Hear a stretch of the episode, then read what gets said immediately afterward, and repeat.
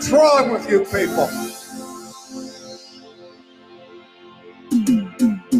What is the foundation of your faith? I mean, why do you believe what you believe? The word of the living God.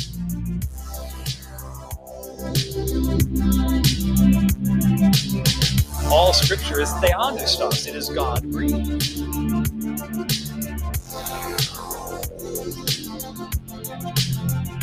I'll tell you what's disrespectful. Saying God has to provide in many ways when in his son he gave his life on Calvary's tree to provide the one perfect.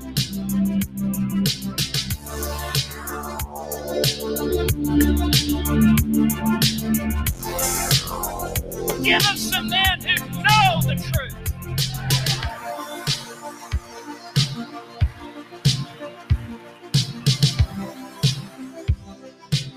And welcome to another episode of Eyes Open Ministry Podcast.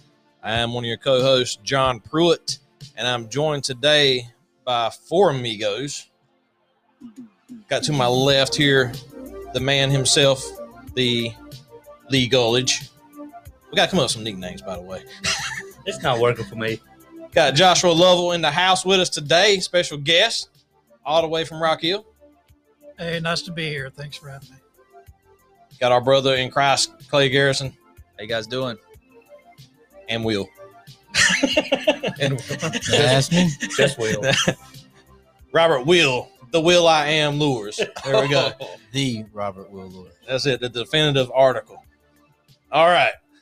So we're here with our second episode, and today we're going to get into our Attributes of God series. And we are starting with one of the most definitive attributes of God, the holiness of God.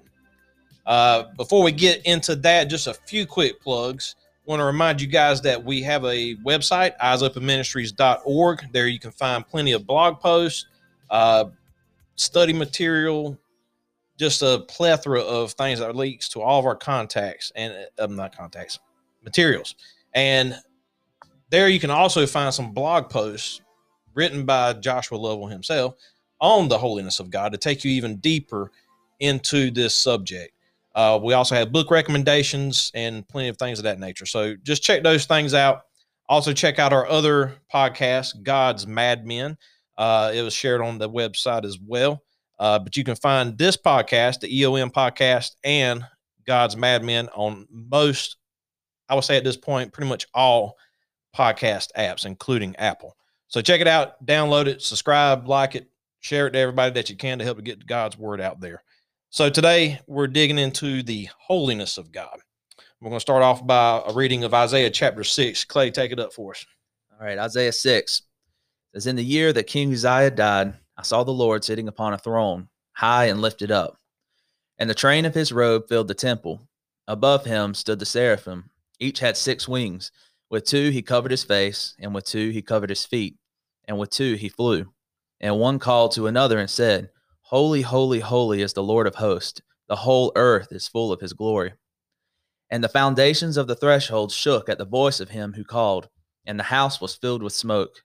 And I said, Woe is me, for I am lost, for I am a man of unclean lips, and I dwell in the midst of a people of unclean lips, for my eyes have seen the King, the Lord of hosts.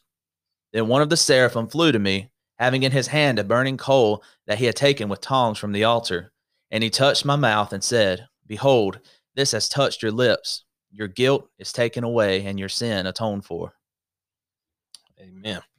So that's one of the definitive passages of scripture that explains to us or shows us uh, really something. It's, it's just kind of, I know it's, it, a lot of people talk about and bring this scripture up just about in every context that you hear about the holiness of God. And it's, it's because it really speaks to the significance behind that. You know, the scriptures teach us that, that God is holy. Uh, it's one of his defining attributes that coexist with all of his other attributes. Uh, you think of it in this way that you can't define another attribute of God without having holy behind that. Everything that he does, everything that he acts upon, everything he is, is holy.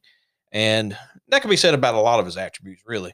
Just about every single one of them in some way plays a factor into the other ones. But for sure, God is holy in everything that he does. And that's one thing we have to get right about the scriptures. That's one thing we have to get right about God. Um, so I thought it was a very good starting point for us in this series to discuss the holiness of God. Um, so what what's kind of stands out in that passage to you guys in reading this with Isaiah's account? Hey, uh, maybe before we get going too far, maybe we should define an attribute. Um, what Oh, that good idea. That probably sounds pretty abstract to some people that haven't thought about it a lot. Good idea. Um, we speak of God's attributes. It's essentially just His characteristics, who the um, different components of who He is, and we separate them in um in our thought and our definitions. And you read a systematic theology book on it, they'll have them lined out and separated and distinct from each other. But that's for our human simplistic understanding. But in and within God, they're all combined. There's there's no distinction. You can't. There's not a part of God that's wrath, a part of God that's mercy, a part of God that's holy. They're all intertwined and connected. Every bit of God is holy. Every bit of God is wrath. Every bit of God is justice. So, it, but essentially, it's just His characteristics is who He is, and combine them all together, it, it's the sum total of who God is, what He does, and how He how He exists. That kind of Excellent, man. I'm glad you brought that up. That's a good point. And we haven't. This isn't a scripted uh, podcast, so you know, anytime you guys feel something I'm leaving out or something that should be said, please interject and jump in there. This is just an open discussion for us to look at that. Uh, for you listeners, uh, something I meant to mention earlier too. Uh, very important. Break out your Bible when you're listening to this podcast if you can. Mean, if, you, if you're driving, maybe not the best idea. Uh, but if you if you can all possible, break out your Bible and read along the, with these uh, passages with us and and I'm sure God would use that to kind of speak to you and and just uh, here's another thing why why is it important for us to understand the attributes of God you know a lot of people get it wrong. I think by have having their own presuppositions, we say, but they start with themselves and then try to build God rather than starting with God and letting everything build off of that. that's it Yeah, by having an, an understanding of his attributes and his characteristics, we kind of put up a wall to prevent us from trying to apply our own attributes to him. That's right. So we, we have a de- not a definition as in a totality of understanding of who God is, but it shows us kind of where we can go and where we can't, so that we know God's holy. So there's no sin in God. We break break that off. It's putting up the barricades so that we don't go too far whenever we're speaking about God. that's right so holiness it's often defined as a meaning uh, we think of it as meaning moral and ethically pure. You know someone who is holy is going to do the right thing.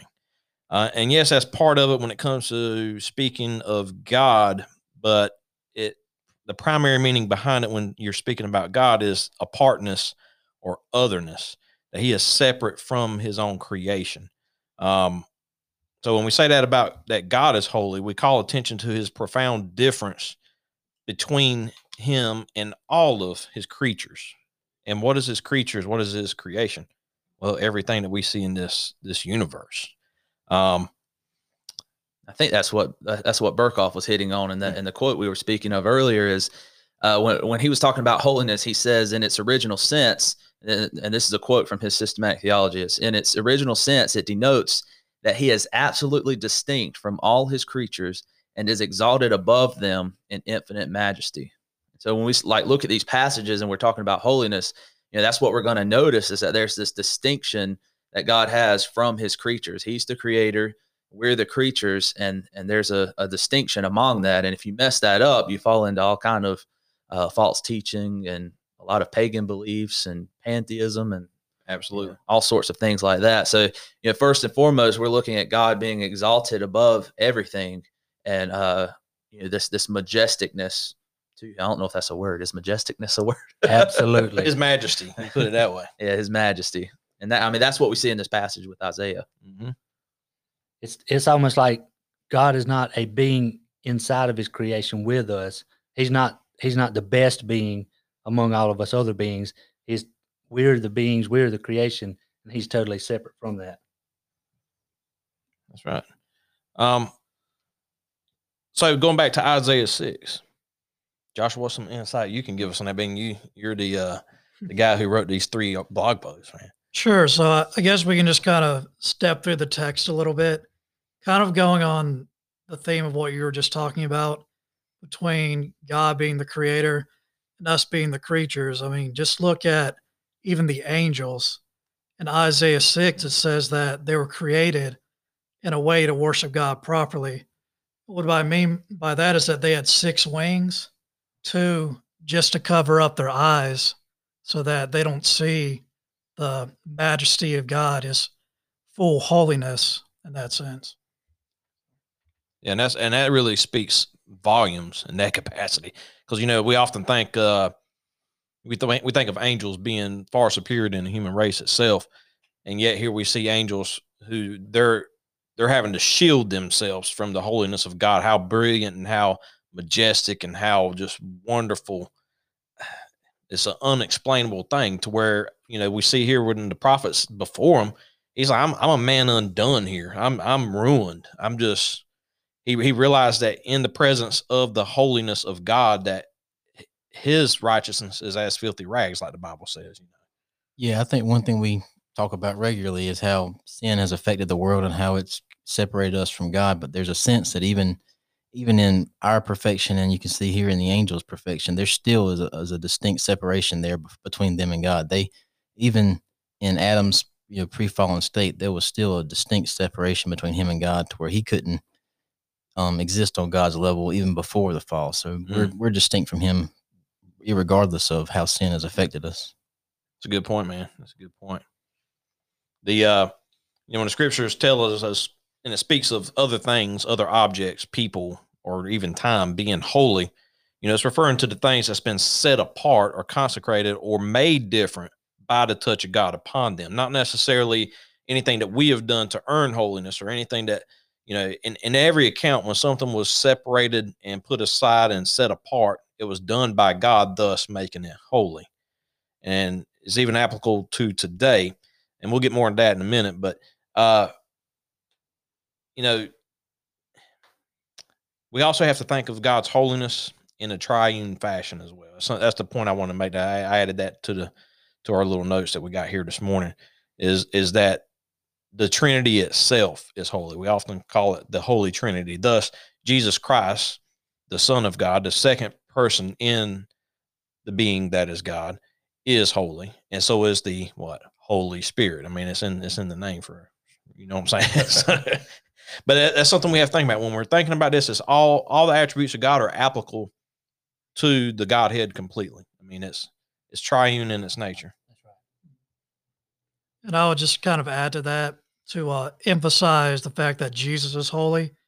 Um, I talk about this in my blog in John 12, 36 through 41. Um, it says, When Jesus had said these things, he departed and hid himself from them. Though he had done so many signs before them, they still did not believe in him, so that the word spoken by the prophet Isaiah might be filled, might be fulfilled. Lord, who has believed what he heard from us, and to whom the arm of the Lord has been revealed. Therefore they could not believe, for again Isaiah said, He has blinded their eyes and hardened their heart, lest they see with their eyes and understand with their heart, and turn, and I would heal him. Isaiah said these things because he saw his glory and spoke of him. And this is in no uncertain terms. John um, saying that Isaiah spoke and saw Jesus in Isaiah 6, the passage we were just talking about. So Christ is basically taking on the name of Yahweh. When you see capital L O R D in the Old Testament, that's basically what that name is in the original Hebrew.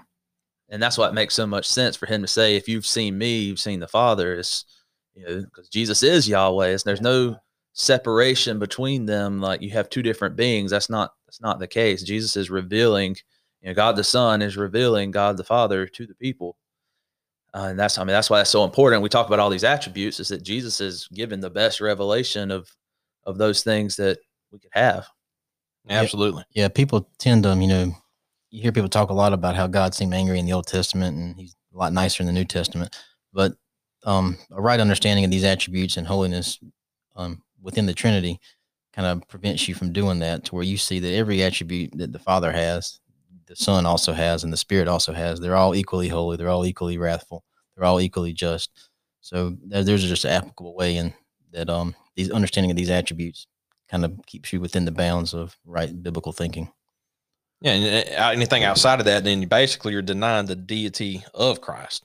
And you know, I think it's uh, something remarkable. I came across this is that even the demons in the New Testament recognize Christ as God. Uh, they they recognize Him as Christ as the Holy One of God. You see it in uh, Mark one and Luke four. They they call Him the Holy One of God.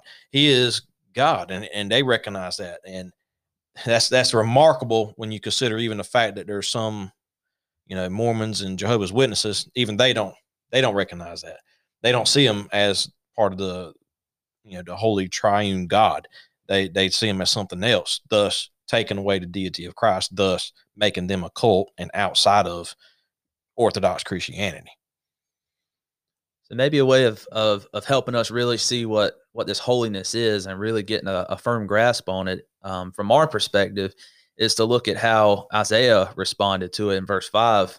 Uh, just to, just to read that again, and we can talk about this verse for a little bit. Uh, but Isaiah says this in verse five. He says, "And I said, Woe is me, for I am lost, for I am a man of unclean lips, and I dwell in the midst of a people of unclean lips. For my eyes have seen the King, the Lord of hosts." And so his response is, Woe is me. And I'm, I'm sure some of y'all could probably fill in what exactly means by woe is me. Anybody wants to jump in on that? And, and the first the first thing he noticed was himself, his own sin that dwells within him.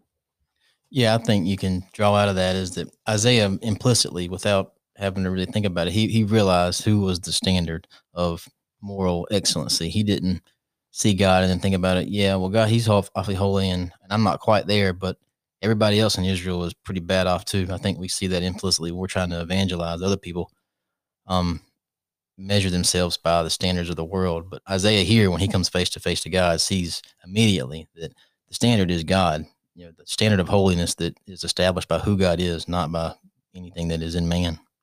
He's basically uttering a, a judgment on himself by saying, you know, woe is me. That's what we see in all the prophets when they're proclaiming judgment against a people is like woe to Babylon or woe to Assyria. You know, we see that as a as a judgment and that people should recognize their sin and repent. And you know, he's he's claiming that on himself, just being in the presence of you know, a, a vision of the holiness of God. Um, so that's I mean that's that's something to think about. He's he's proclaiming woe is me, and he says I'm lost.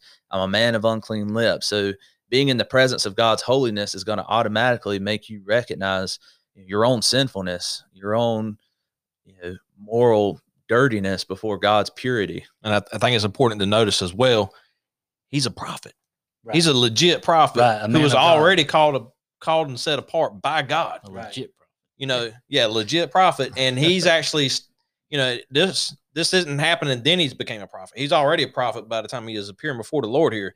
And so, even still, a definitive man of God, called by God Himself, is saying, "Woe is me." I mean, that's that, to me, that's a very important factor that we got to understand about us today. You know, we're not superior to anybody else. We're not. We're not. We're not holy or in a sense of our own doing. We're not like the Pharisees, you know, that you see throughout the scripture. And we'll get more in, in that possibly in the next few minutes. But what does it mean? We need to really define here. What does it mean for us? Oh, go ahead, Lee. You got something there? Go ahead. Here's a line from R.C. Sproul's book, The Holiness of God, what we were just talking about. The older versions, I think the King James may use undone. Woe, woe is me, for I am undone. To be undone means to come apart at the seams, Yeah. to be unraveled. What Isaiah was expressing is what modern psychologists describe as the experience of personal disintegration. Wow. Yeah. And I say this gingerly, but a lot of the modern day charismatic and Pentecostal, they cry out for holiness and want to see God and fire and stuff, and they really have no clue what they're talking about because this is the effect of actually coming in, having an encounter with God. You know, it's not blessings and all of the other stuff that people talk about today. Yeah, I think it could serve to show you that if um if you're still harboring any kind of feelings of righteousness or you know goodness within yourself, then you probably haven't had the encounter with God similar to Isaiah. The it, sho- it shows you that Isaiah is probably, if not the one of the most holy people in Israel. Then, but yet he's you know he's feeling like he's the worst man on earth. So it, I think it's a good principle to that that can apply to everything in life. That the closer you are to God, the more you'll see your sin. That's the more holiness, the more sanctified you become, the less sanctified you feel. That's good. That's what Berkhof also says this about about holiness, and it's along these same lines. It says it awakens in man a sense of absolute nothingness, a creature consciousness or creature feeling, leading to absolute self abasement. And that's the idea we don't really like in our culture. The idea of self abasement. You know, we're all about self esteem and building ourselves up, and it's kind of the effects of humanism. You know, whenever you make humans God, then your natural result is to make you feel the best you can about yourself. But whenever you realize that you're a creature under a creator's rule, living by his standard, living you know in his world, uh, then you recognize that you need to be humbled before him. And I think I mean that's that's what God's holiness does. Whenever you uh, truly experience God, you know, through His Word and, and really see His holiness, you know, it, it leads to that self abasement. Not that you're, you know, like hurting yourself or anything like that, but it's this this total humility that you're forced to come to because of the holiness of God. Yeah. Amen. And um, I believe the reaction that you see Isaiah have, you know, why does he have this reaction? And I believe Psalm 5, um, 4 through 5 kind of tell us basically because it says, For you are not a God who delights in wickedness, evil may not dwell with you. So even sinful people cannot be and coexist in the same area with God in that sense. Right. Just pointing back to that that standard that God is is perfect and He demands perfection from us. So any relation we have to Him must be mediated by by a perfect um, mediator in a sense. We see the same thing on Mount Sinai. Whenever you know, Moses goes up the mountain, he tells the people to to consecrate themselves. But even when they're consecrated, he tells them, "Don't come near the base of that mountain, or you're just you know, you're going to be struck dead. Like you're going to touch the ark. That's right. Yeah, don't, Disintegrate. don't come near it. And the only reason Moses was there was because he was set apart, and God allowed that, and then consecrated him for that purpose, uh, and you know allowed him in His presence. Uh, obviously, there's some forward pointing things that we're looking at there as to why Moses could stand before God. Free will. Uh, uh, Josh made a good point in it- one of his, uh, I forget which one it was. I think it was part two or something where he's, he was talking about the countenance of Moses after being there with with God and and and he had to veil himself and everything. That that kind of speaks a little bit. Yeah, basically the effect of just being in the presence of God's holiness, what that even has on us. Yeah. So that coming into effect then. So let me play devil's advocate before we go, go any further here. Though. So if God is is holy, then what's the deal with His wrath? If He's so holy, pure, and perfect, then why is there a hell? They won't take that one off. Because he's holy, pure. I was like, I was I was thinking when Robert was um, talking earlier about the attributes that he executes wrath in love, and so it's not he, he was making the point that he's not separate. God doesn't he love over here and wrath and justice over here. It's all done together, and uh, that that therefore we have hell. And in the Old Testament, that's why God could say, "Go in, completely wipe out the Amalekites, every person, every animal." It, it, it, it was because of the sin that dwelled in them, and God being so pure, He could do that. And that goes back to when we see that in ourselves, we should be more thankful for the grace of God that we, every breath we take is because of His mercy, executed in love, and however you want to, you know, word it. Right. So it's it's a holy wrath against sin. So it, it is not just um wrath against sin. It's it's good that God hates sin like that. That that's tough for us to take because we know that sin dwells in us. So it is but it is it's good. It's a holy wrath against sin. If he didn't hate sin and intend to punish it righteously, then then he wouldn't be holy. So that wrath against sin is essential to to his holiness. I almost say like, for God so loved the world that He won't let sin go unpunished. That's right. Yeah, I mean, it comes out of, I mean, that, that's part of His love too, is to not let sin remain, right. to do something about it. because he's a God of justice as well, uh, God of mercy, God of grace, and in all those things he is holy. And we'll, and we'll get more into those subjects as we go through this uh, series on attributes as well. Uh, So another point we need to look at is is in verse three of Isaiah six. And whenever he the the seraphim are having their declaration to the Lord, they say that He's holy, holy, holy, and you know that's like the only time that you really see attribute or an attribute you know, stated three times. And you know, in the in the Hebrew language, it's one of the things that we miss sometimes whenever we're just talking about uh, English translations and things like that. Is we don't always have a significance to repeti- repetition the same way that you know the Hebrew language did. And whenever things are repeated three times in Hebrew, it's almost like it's in the superlative sense. So whenever we would say something is good or it's better or it's best, you know, the the best is the is the superlative. That's the in, in, in their language, it's like the third degree almost, but it's the highest, it's the most, it's you know the greatest that it can be. And so whenever he you know he says holy, holy, holy, you know what's saying is that the lord is the holiest there's none more holy than he is it's to the highest degree and so that's something that we should consider when we're talking about holiness is the the the, the degree that the seraphim are proclaiming that he is holy And when you think about how God is holy to the highest degree possible, you, know, you really got to compare yourself to that and realize that, you know, we don't measure up to that degree of holiness in any sense. And um, if you look at Isaiah, sorry, Exodus 33, um, it's about verse 18 through 23. This is something that Moses requested from God. Moses said, Please show me your glory. And he said, I will make all my goodness pass before you, and will proclaim before you my name, the Lord. And I will be gracious to whom I will be gracious, and will show mercy to whom I will show mercy. But, he said, you cannot see my face, for man shall not see me and live. And it goes on to say that um, God will pass before him, but he's going to cover him in the cleft of the rock first and past where his back parts are showing to him, but not his face.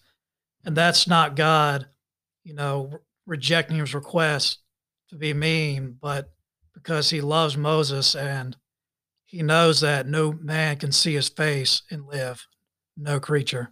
That's right. Even he was he was changed after that. I mean, it said I think it's saying like his beard turned white and everything like that from just the brilliance of God's holiness and majesty just totally altered how even Moses looked. that might be that might be an opportunity there to to maybe talking about our own personal holiness and a good way to go into that might be uh, your quote that that Lee had another quote from R.C. Sproul's book because you know we just talked about how Moses wasn't allowed to look at God's face and frequently in the Old Testament there's a you know, this idea of you know God's face shining upon you, you know, that that being a, a type of God's blessing his face shining upon you but this idea that we we can't be in God's presence, we can't be in God's face, see His face because of our own sinfulness, our own unrighteousness. But yet, there's this hope that we have for the future, and uh, that's what Lee's going to read in a quote. So he starts in First John 3 2 with a verse, Now are we the sons of God, and it doth not yet appear what we shall be. But we know that when he shall appear, we shall be like him, for we shall see him as he is.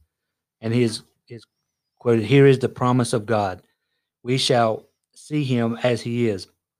Theologians call this future expectation the beatific vision. We will see God as he is. This means that someday we will see God face to face. We will not see the reflected glory of a burning bush or a pillar of cloud. We will see him as he is, as he is in his pure divine essence. Amen. And that's and that really uh helps us bring in transition into this segment of it as well. We want to discuss what does it mean that we are to be holy. So, you know, it's is it by our own account? Is it something that we have done? Is it by our own works and effort that makes us holy? First Peter chapter 1 verses 15 through 16 says, uh, but as he who called you is holy, you also be holy in all your conduct, since it is written, You shall be holy, for I am holy, which is quoting Leviticus 18 there. Um, so, what does that mean for us in application as Christians for us to be holy? My first thought goes back to Jesus preaching and says, uh, you know, the, the Pharisees I'm just kind of paraphrasing all this. The Pharisees saying, "Well, I've never committed adultery." And Jesus says, "Yes, but even if you look at a woman, you've already done it in your heart." So that's that sort of sets apart God's holiness and righteousness and the righteousness that Jesus lived out on our behalf. That separates that from all of our own works of righteousness. The best that we could do, we may not physically commit an act, but in our minds, it's already happened. The thought is there, even if we don't act on it. Yeah, I think the, the first step in that is to, you know, when you come face to face with the holiness of God, you see, and the first step to sanctification is realizing that you're not holy. So, you know, he's saying to us, be holy as I'm holy. The first, our first reaction is, uh, how, how in the world? I'm, there's, no, there's no way to do that. And so that's, that's how you start the, um, the process is to realize you're not holy. And then that obviously should lead to repentance. And then you should seek forgiveness because you, you are not holy. then you have the the the tension or the struggle when you read passages like uh, Hebrews 12, 14, where it says, strive for peace with everyone and for the holiness without which no one will see the Lord. I mean, so you have this aspect of I can't be holy, but yet nobody's seeing the Lord without holiness. So what am I to do about this situation? Woe is me. Yeah, woe is me. Yeah. Woe is me. I'm undone. But, you know, and it, it calls attention to the sense that we have to fight the desire to sin, that we should be like obedient children. But in no way is that earning our salvation. No, in no way is that earning favor with God in that capacity. I don't think as as far as salvation is concerned. Um, but it we're we're we're told to be holy like He is because well, you see Jesus' confrontation with the Pharisees throughout the New Testament and the Gospels. There is that uh, you know, Pharisee literally means one who is separated. That the Pharisees separated themselves unto holiness. Their holiness was plain for everyone to see. It was it was put out there in a in a in a works based type of way to say, look at me, look at how holy I am. And you know, you got the, instance where the guy was praying and he was crying and he was all and the Pharisees started praying too out loud. Everybody can hear him saying, Lord, I thank you I'm not like this man Right. that's the that's the hypocritical type of holiness. That's the one that you're doing as an outward appearance to to appease and please man and not God. It always comes back. Jesus always brought everything back to a heart issue about in their in, um, in, in their case they were adhering to their man man-made commands you know their own traditions rather than you know the actual law you know jesus was telling them you know you you you basically make your own traditions and uh you know tithing you know the smallest little things that you can find you know tithing that but yet you don't honor your father and your mother you you know you say well if i do this then that covers my Right. honoring you know so they Mhm. they you know chunked out god's command which shows his holiness and decide to do their own command because they're easier to keep. Yeah. you know it's easy to say let me take some of the you know a tithe from this and you know that's measurable. But when it's talking about honoring your father and your mother it's talking you know jesus takes it you know to the degree that it you know gets down to the heart. You know for a lot of people it's easy not to commit adultery and go you know sleep with another person physically. But it's even harder to make sure your heart remains pure and you don't lust after someone. And i don't know that i've met somebody that hasn't you know committed Mhm. that you know broken that command. But i i think ultimately you know we're talking about this holiness. We've got to work that takes us back to the trinity. You know we talked about the trinity earlier is that you know we can we can try and pursue this holiness all that we want by our own strength.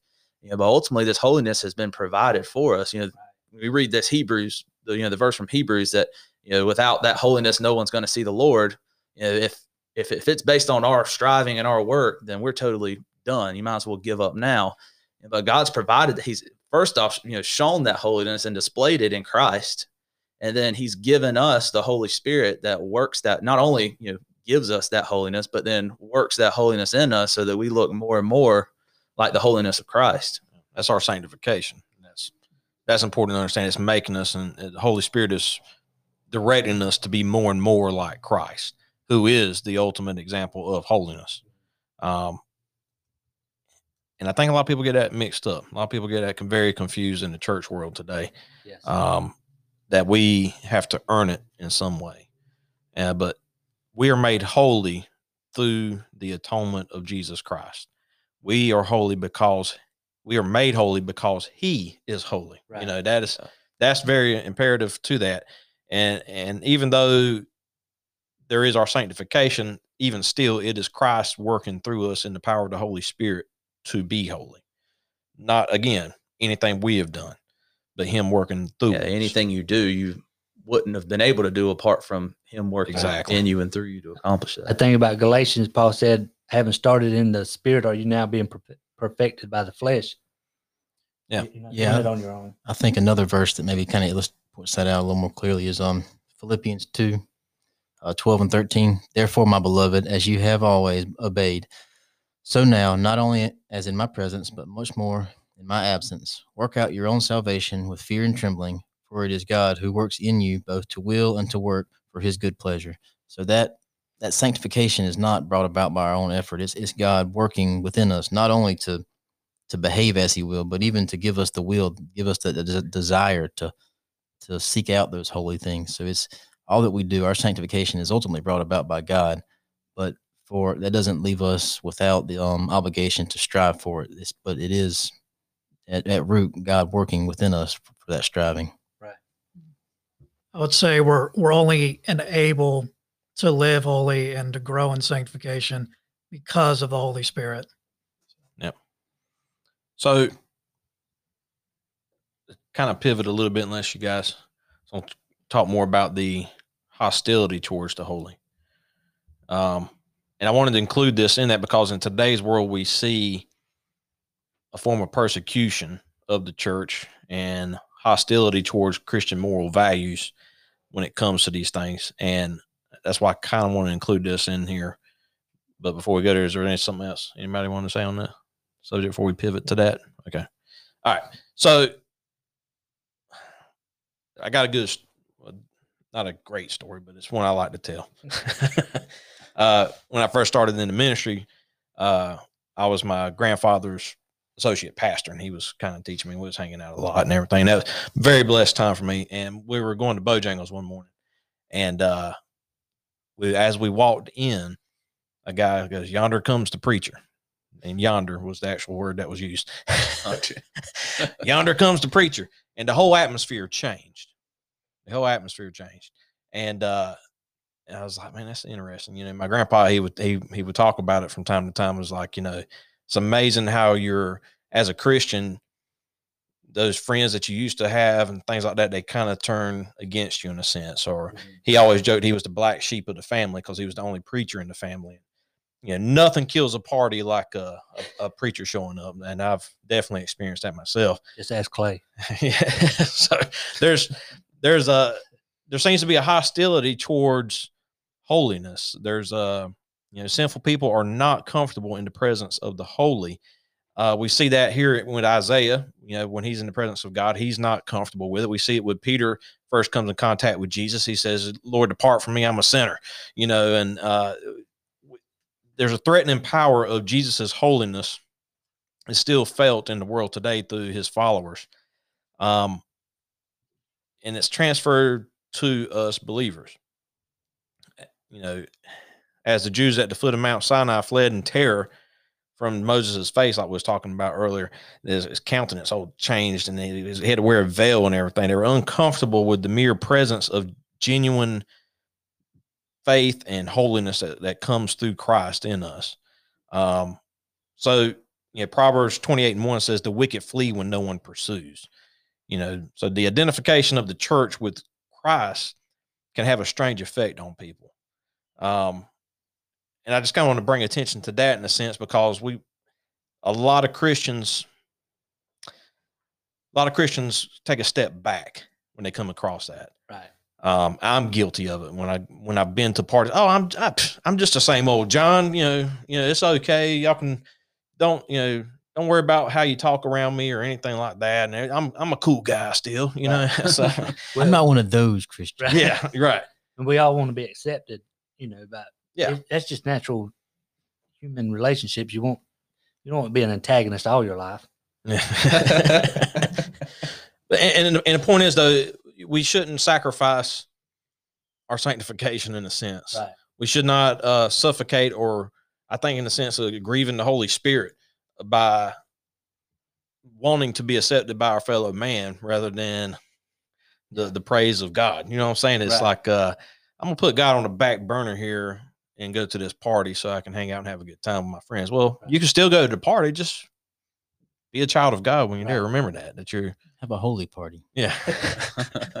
Yeah, I think you can take it, you know, to the extreme and to think that you're, you know, like God's manifestation on earth to where you're going around making everybody feared. You know, maybe they just don't like you, but maybe it is your holiness. You know, as we're becoming more like Christ, that the world will recognize it more and they'll see and be opposed to it. So, in a sense, there there should be uh, some opposition you come into. It shouldn't be the hard, the easiest thing in the world to be holy in the world. And you know, in our country, that's mm, um, more removed every generation from its biblical or its foundation that was more biblical, we've lost a lot of that credibility to where, you know, my dad, my grandparents, you know, by being a holy man, by being you know, someone who's real committed to Christ at the church and all, you know, there is there was a bit of social credibility that you would gain from that, but that's that's pretty much gone nowadays. Now, you know, if you go to church, that's all right. No one's going to fault you for that most for the most part. But if you want to try and live as a Christian during the week, then you got, you know, you're one of those crazy guys. So all that capital that, that used to have been gained in the church for being a holy Christian is gone now. Now it's you know opposed. The culture is as opposed to us as it has ever been. and that's uh, ultimately that's because any any holiness that we have is a reflection of of God's holiness. You know, it's not the not the exact same, but it is a reflection of it. And you look at what Isaiah did, you know, he said, "Woe is me, I'm undone." Like he recognized his own sin in the presence of God's holiness, and that's why people don't like believers who are exemplifying that holiness is because it points out the sin in their own lives, and they don't like it. You don't even have to say anything, and they feel like they're being accused of of sins in their life. And I, I mean, I, I think that's why people hate it so much. And uh, one passage I, I thought about is from Matthew 10. Uh, you know, Jesus might not have been speaking explicitly about this, but I, I think it applies well to what we're talking about. In verse 34, it says, Do not think that I've come to bring peace to the earth. I've not come to bring peace, but a sword. For I have come to set a man against his father, and a daughter against her mother, and a daughter in law against her mother in law. And a person's enemies will be those of his own household. And, you know, a, a lot of that is is speaking to whenever you seek to follow Christ, whenever you seek to be obedient to his word, you know, those that are the closest to you that don't share that same desire from, that comes from the Holy Spirit, don't share that same desire, they're not going to like the comparison that comes naturally between the way you're living and the way they're living, and it's going to set set you against each other. Even among uh, believers, there can be you know discomfort because one person could you know have more maturity than another, and it you know there's there might even be some tension, More discernment. yeah, or more discernment. Yeah, I mean, I've been in places before that, you know. Yeah, I was at a Fourth of July party one time, and we were there, and we were hanging out with some old friends and everything. And uh, when we got there, we got there, you know, fashionably late, fifteen minutes or so. And uh, after being there for a few minutes, I noticed there was another couple. There was a, a female couple who decided to leave, and you know, they left because I showed up because they they thought I had some type of hostility against them because they were homosexual. And I was like, uh, well, I didn't say anything to them. I didn't do anything. I didn't point out or, you know, I didn't even know, you know, so I didn't even know they were a couple in a sense. Uh, but, you know, th- you run into those situations like that. And it is a fine line in a sense that we can become like the Pharisees. And we got to be careful of that. We don't want to be Pharisaical. We don't want to be hypocrites um, in that capacity but we have to call sin for what it is. We have to stand on God's truth. We have to be abiding in His word. And when you do that, well, the wicked flee, and uh, that when no one pursues. But we have to keep that in mind as well. Is That's, that that's a good point. What you're saying, tying into what Clay just said, it's not always like unbeliever believer Mhm. situations, but you you know some Christians are more trusting in their works and more trusting in their traditions, like the Pharisees. And when people start to speak out against that, trying to stand on God's word, there will be tension there too, because the you know they're going to love their rules and their regulations because they can keep those. That you know they they've set those up to make themselves look good. They can keep those a lot easier than just just by faith trusting God's word. Yeah, I was going to kind of bring this up, but it seems like we went around to this. Also, to kind of put up kind of a guardrail against you know legalism, what you were talking Mhm. about. Yeah. I think what the story you're talking about with uh, you're walking in with your dad or your grandpa Mhm. said, "Oh, here comes the preacher." It could be that sometimes we hold the preacher or leaders to a false standard that Yep. the Bible doesn't even um, That's right. put on them. Like you are supposed to hold your leaders in high esteem, but you know you don't put something on them that Scripture doesn't forbid or anything like that. Yeah, you put your faith in man, man will fail you. I will fail you. You put your faith in me, I'm I'm gonna let you down. That's right. I'm I'm not perfect, okay, but Just you put your ask his faith in. Christ, he's good. Just ask his wife. Yeah, just ask my wife; she'll tell you. And that that we're we're living in an age of celebrity pastors, you know, so that a lot people- Absolutely. and it's not just some you don't have to necessarily be on TV, but just somebody in the community can be exalted far above where they should be. They're just men like everybody else, you know. Yeah, Yeah. I think trying to um, line out how we walk that line between being a, a Pharisee and yet still being a faithful representative of Christ in the world is that you know as long as you keep in mind like you know like the Apostle Paul who he was the chief of sinners, you keep in mind that the the biggest sinner you know is is yourself. You'll be okay. You you keep the mindset of you're one hungry man going around trying to tell others where to find bread, is so that you keep that in mind and you'll you'll do okay. I think you won't ever become you know, that that great hypocrite where everybody else is the sinner and you're just going around trying to fix them. That's it. All right. Well, I think we've covered a subject pretty good. Anything you guys want to bring into it before we close it out? maybe maybe one last thing would be how how does understanding God's holiness help us with Yes. evangelism? Yep. Anybody would want to touch on that? Go ahead and give them the gospel, Clay. well, I mean, I would, mean, I would just say, you know, apart from understanding His holiness, you know, there's, you know, if if God isn't holy, then there's no standard that you've broken with your sin. But He is holy. There is a standard that He set. He He has His law. You know, it's very easy to to run through the Ten Commandments and to see that you've broken every single one of them, and there's you know a punishment attached to that that you've sinned against a holy God, not just you know the grandpa in the sky that wants to see everything good and you know happy you know turn out for you. You know god does have good intentions for you. Uh, the question is have you broken this standard? And if you have then you know we're going to hit these other attributes later but god is also righteous and he's just. And so he has to punish sin. He's he's chosen to punish sin and he will. Uh, the question is is he is he going to punish that sin in christ or is it going to be punished in hell and you know, but that's that's where you have the gospel is that people have to be confronted with a holy God because if they aren't, they're not going to see their need for a savior because they're not going to see their sin.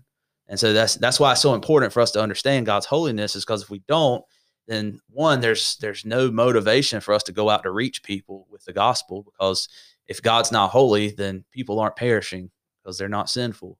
But he is holy. People are perishing, they are sinful, and they need to be confronted with that message. That's something we struggle with, but there has to be a loving confrontation with the holiness of God uh, if people are ever going to realize that they need a savior in Christ.